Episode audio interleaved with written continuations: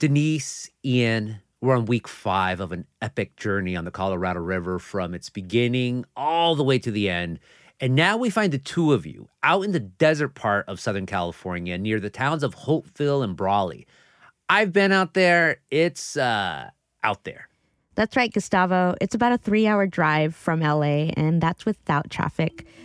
It's this part of California known as the Imperial Valley, which stretches over Southern California, bordering Arizona and Mexico. At a basic level, it can just be difficult working outdoors there because it gets so darn hot. Oh my God. It got up to 110 degrees. And it is the desert, but this one part of the desert is especially rich in water. And it's just miles and miles of farmland, and of course, miles and miles of canals that irrigate much of the nation's winter vegetables. All types of crops lettuce, broccoli, carrots, spinach, alfalfa, and other types of hay for cattle, all kinds of things. Oh my God, how could food even grow there without getting toasted? Well, the winters are ideal for growing vegetables in the desert. Crazy, right? Yeah. and other crops like hay grow in the summer. And so, even though we are talking about a desert, it does get the largest share of the Colorado River water. Why, though, would a desert get the largest share of the Colorado River water? It boils down to the area's senior water rights and how they have used this water to grow crops. So, naturally, when it comes to making drastic cuts in water usage, some may look at the biggest water users first. But it gets complicated because farmers we spoke with say they've already conserved a lot of water. And while they are willing to do more, it could come at a great cost to their livelihoods. Some of them told us they were worried about plans to reduce water usage of about 250,000 acre feet. And for rough comparison, because the Super Bowl is around the corner, one acre foot is about the size of a football field, one foot deep. Wow. There are lots of competing ideas about how the area's farmers can cut back. And that's just one of the complicated issues they deal with in the Imperial Valley. And we wanted to go there to find out more about what the serious water shortage will mean. That's why we have episode five Imperial Valley, Colorado River. Denise and Ian take us there. The transition that has taken place in the Colorado River Basin is astounding. The Colorado River Basin is in a historic drought. This is a full on five alarm fire going on right now. I believe we need to be making more cuts than we are now. And it's going to cause pain, it's going to cause grief, but it has to be done. You know, the West is arid. I mean, this is liquid gold right here. It's still a business at the end of the day. We still can't farm for free.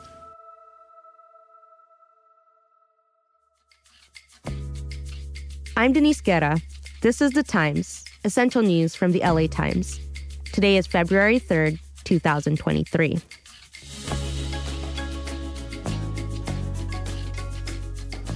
For the unfamiliar, it would be easy to call this part of California a barren wasteland. But that's pretty unfair considering the history of this place.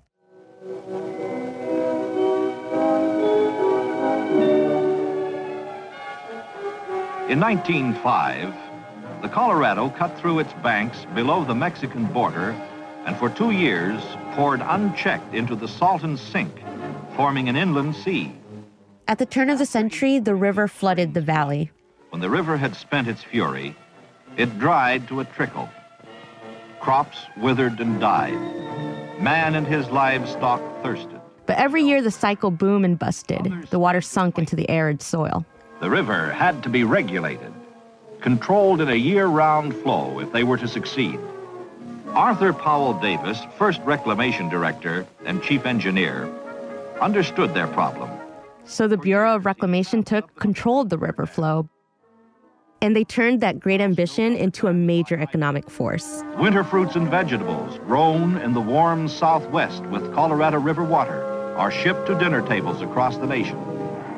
This exchange of goods between West and East, North and South, has helped develop America's free enterprise prosperity.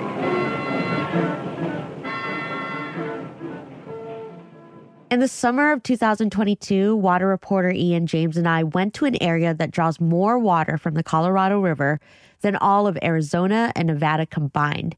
And that was done through a major piece of infrastructure This is the single biggest portion of Colorado River water here. We're looking at it in the All American Canal. It's huge. This is the start, where a canal runs across about 80 miles of desert. It's flowing toward the farmlands in the Imperial Valley. And in the distance, we can see the US Mexico border and the border fence there. In previous episodes, we discussed how the Colorado River Compact of 1922 divided the water rights between seven different states Colorado, of course, that's where it starts, Wyoming, Nevada, Arizona, Utah, New Mexico, and California. So, how did California end up with senior water rights? Well, it's partially based on how early it developed. All the areas in the West, they put in the infrastructure. The farmers are the ones that dug the canal that brought the water from the Colorado River to the Imperial Valley, nearly 50 miles away. Andrew Leimgruber is a fourth generation farmer. His great grandfather, like many homesteaders who settled in the area, had to start from scratch and prepare the land to farm. My great grandfather immigrated here from Switzerland when he was 17 years old. And he came here and he homesteaded the original 80 acres. It was bare desert. Imperial Valley has been farmed, you know, since 1902, and it was one of the first major water users in the lower basin of the Colorado River. Once it was established, they kind of never looked back. It just continued to expand and grow, and and it's a very productive area. One field can produce upwards of three crops a year, so we can rotate multiple crops. When we met Andrew at his field, it smelled like freshly tilled dirt. Workers were busy laying out the metal pieces of an overhead sprinkler system. What are you planting right now? What are the vegetables that are going to be produced on the farm this winter on your farm? Today we're calibrating an onion planter, so we'll be planting about 300 acres of onions over the next week. This field, once this new sprinkler system is completed, will be an organic uh, spring mix field. So that's going to be in your bagged lettuce possibly, you know, arugula, baby spinach uh, will also be mixed in there. Like many farmers we interviewed, Andrew wore a lightweight flannel shirt that buttoned up at the top, black sunglasses, and had a calm, cool demeanor that makes you forget it's over 100 degrees outside. But even if he can handle the heat, he knows that his farm can't. It relies on irrigation from the Colorado River, water that gets more and more precious with every passing year. Imperial Valley is 100% irrigated lands. We also do not have potable groundwater. So there, you won't find wells. Without Colorado River coming here, this would be a dust bowl, dried up, and there'd be nothing here. It would be uninhabitable. Our average rainfall is less than two inches of rain a year. Farmers like Andrew are heavily invested in what happens with the Colorado River and how water is allocated in the Imperial Valley. So he's acutely aware of the details that ultimately affect his livelihood you look at the, the data and the situation of the reservoirs. What do you think the risks are at this point, and what do you think needs to happen? Well, I'm, I'm really disappointed in the way that the Bureau and the feds have been handling it. The reservoirs, Lake Powell, Lake Mead, we've been living off stored water, you know, and all it's been doing is we're seeing diminishing levels in the reservoirs. And for the last 15 to 20 years, the outflows have substantially exceeded the inflows. And because they've continued to kick the can down the road, now we're getting to crisis levels. I think it would have been much easier to manage and mitigate the problem earlier on. And they have a set of tools to do that. We have um, a priority system. Andrew spoke about the law of the river, backed by the Colorado River Compact of 1922. He said there's an order of who needs to make water cuts first, and it goes by which area first developed. So, by that system, the California Imperial Valley, where homesteaders like Andrew's great grandfather get more senior water rights over more newly established cities in Arizona and Nevada. But because the Imperial Valley uses the largest share of water, the farmers have a target on their backs to lower their water usage first. Now, you were talking about uh, there are some voices who are pointing to California and the Imperial Valley and saying, we want you to be doing more? Well, typically the dissenting voices come from the users of Colorado River that have lower priority. So you hear it a lot from Las Vegas, from Phoenix, from those municipal water sources. They don't think we should be farming in a desert. They don't realize that these deserts have been producing food longer than those cities have been metropolises.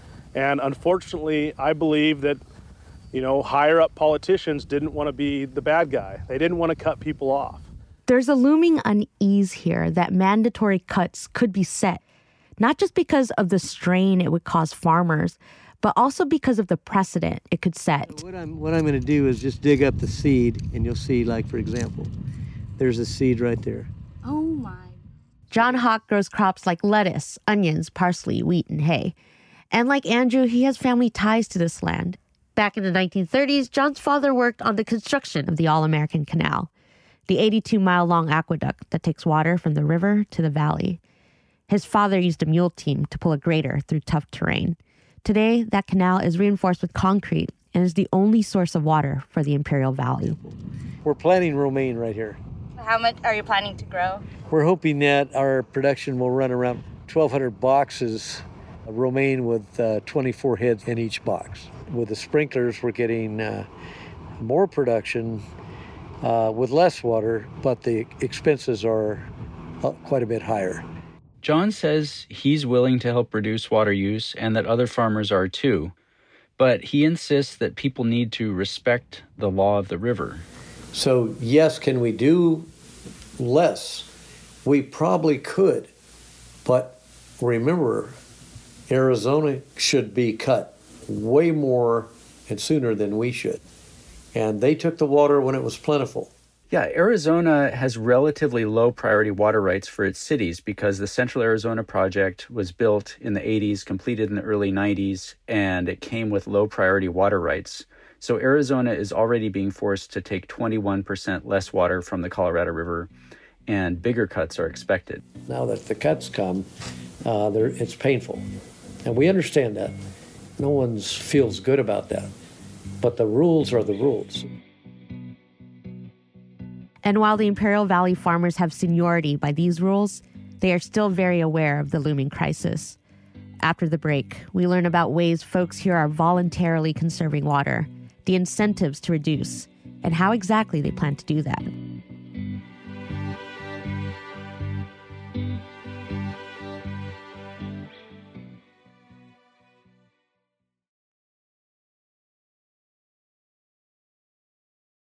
We're back.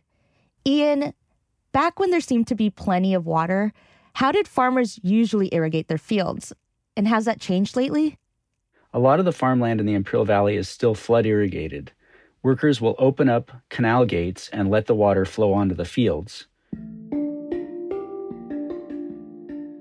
And to save water, over the past two decades, farmers in the Imperial Valley say they've become more efficient doing things like putting in sprinklers and other more efficient irrigation systems on some of their fields. And they've reduced the area's water use.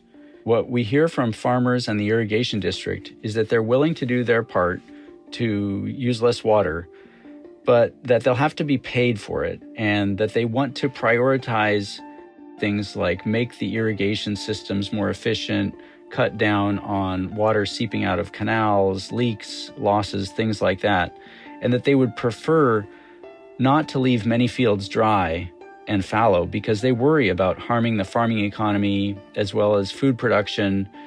And they say that if it's not done right, it could lead to food shortages and higher prices at grocery stores also.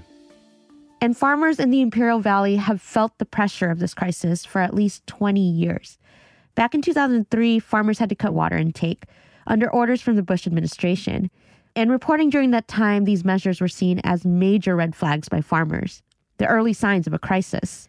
Here's a clip from the Associated Press during that time. They're being pressured from all sides. The Interior Department has leveled a massive threat on them, basically threatening to cut the amount of water that Imperial and the rest of the state can draw from the Colorado. This was a big reason why farmers are saving water in the Imperial Valley.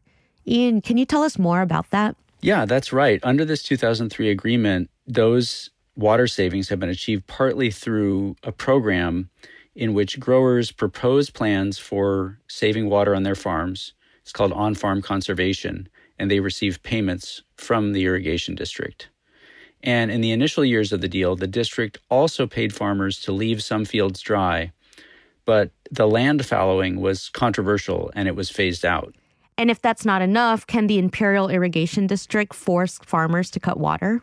I don't know. I would guess, and this is only a guess, that if the irrigation district were to try to force farmers to cut back, they might end up with a legal fight. Farmers said they prefer to really minimize the amount of land that is left dry and fallow, but that it may be necessary and that it should be temporary, it should be voluntary, and farmers should be paid some amount for foregoing some of their water.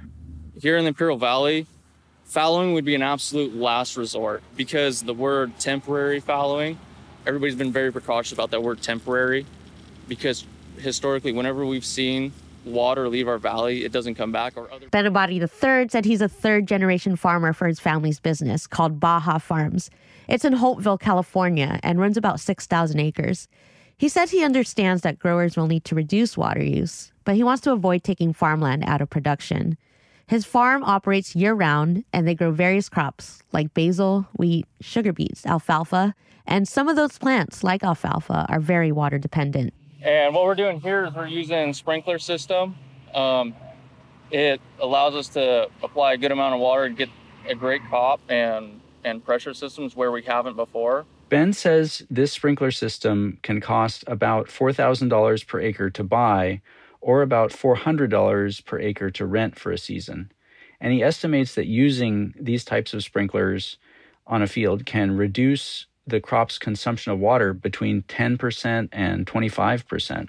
But even with these expensive water saving systems, critics say growing alfalfa uses a huge amount of water. Ian, why is that? Alfalfa is a thirsty crop, and so are other types of hay. And some critics have pointed out that about 80% of the river's water is used for agriculture, and that a large share of that goes to alfalfa and other hay crops. But farmers say there is demand for alfalfa. Prices actually recently have hit record highs. And they say it's still a key commodity for the food supply in the US and abroad. Think about all your foods that have milk. There's no more efficient way to convert water into protein than through alfalfa and clover crops. And if it does get exported, more than likely it's going to come back across in the form of beef or processed dairy, uh, baby formula. So we know that the federal government is looking to incentivize farmers to conserve water, either by paying for more efficient irrigation systems or fallowing land. But will the money that's offered be enough for farmers like Ben to give up a valuable crop like alfalfa?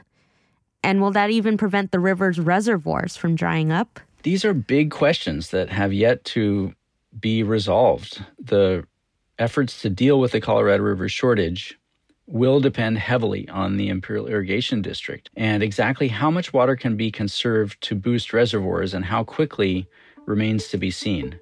It's something I plan to keep reporting on. We'll have more after this break.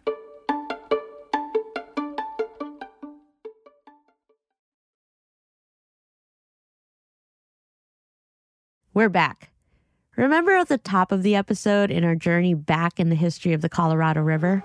In 1905, the Colorado cut through its banks below the Mexican border and for two years poured unchecked into the Salton Sink, forming an inland sea. That inland sea, well, it's still there. And today it's become very toxic. The Salton Sea, California's largest lake, it's fed by water that runs off farm fields, and it's been shrinking for years. As the lake dries up, valuable ecosystems are disappearing. Without the water, hazardous dust is forming and causing major health issues for the community. For people who live in the Imperial Valley, the Salton Sea is right next to them, and it has been a source of more dust in the air. And people are concerned about the future if too much water leaves the area, how that accelerates the decline of the sea, and what the consequences will be for their communities. One of those farmers is John Hawk, who showed us how to grow romaine lettuce from earlier in the episode. If you want us to cut our water use and do those types of things, the first thing you've got to do is take the liability of the Salton Sea, which they should have done periodically over the last 20 years, and they have not done. So they've demanded that the federal government provide money to help speed up environmental projects at the lake. That includes things like building wetlands to help the ecosystem that's been deteriorating and also to cover up dust along the shorelines that lead to high asthma rates in the area. And the Biden administration has responded with a plan to provide $250 million to speed up these projects at the Salton Sea. And seeing what's happened at the Salton Sea shows just how much the environment has changed in the Imperial Valley. Can it sustain itself for the future? It's the same questions farmers are asking themselves, especially 21 year old Luis Velez. He started his farming business at 19. He's the next generation of Imperial Valley farmers. This field, as you see it, it looks like the desert. There's nothing growing here, and that just shows you kind of what the valley would look like if we did not have water. So I decided not to plant anything because just of the uncertainty that growers are experiencing I do not know if I'm going to be able to finish out this crop, if we'll have enough water. And at the end of the day, you know, we love feeding the nation, but we also have a business to run. And he said he's also dealing with rising costs for fertilizer, fuel, and other supplies. And he feels uncertain about the future. It's very heartbreaking that us as young farmers may not get to experience the same things that the older generations did. You know, a lot of people might not believe this, but our reality is we do not know if we're going to be able to be here for the next 20 years. Ian, what is the latest from the Imperial Irrigation District on the future of the water fight here in the Imperial Valley? Leaders of the Irrigation District have pledged to make the biggest share of California's water reductions. They've said they'll reduce water use by up to 250,000 acre feet a year for the next four years. That's a cut of about 9%. But as much as possible, they say they prefer to prioritize improving water efficiency on farms rather than leaving fields completely dry. And they also want farmers to receive compensation. Then, the latest news this week was that there was a federal deadline for the states to come up with a consensus plan for reducing Colorado River water use. And what happened was six states came forward with a proposal that left out California, and California submitted its own proposal. So at this stage, we don't really know what's going to happen. The federal government has these two different plans, and the states are continuing to talk about how they might reach a consensus, but so far they're at an impasse. Coming up next Friday in the final installment of our series, we have one final stop on our journey through the Colorado River. That's right, Mexico. The river runs more than 1,400 miles from the Rocky Mountains all the way to Baja California, and it used to flow to the sea and created this flourishing delta with wetlands and forests, but not anymore. Now most of the delta has dried up, and Mexico is getting even less water from the river. Thanks, Ian, for this conversation. And along with this podcast, our full reporting online at latimes.com. Thanks very much, Denise.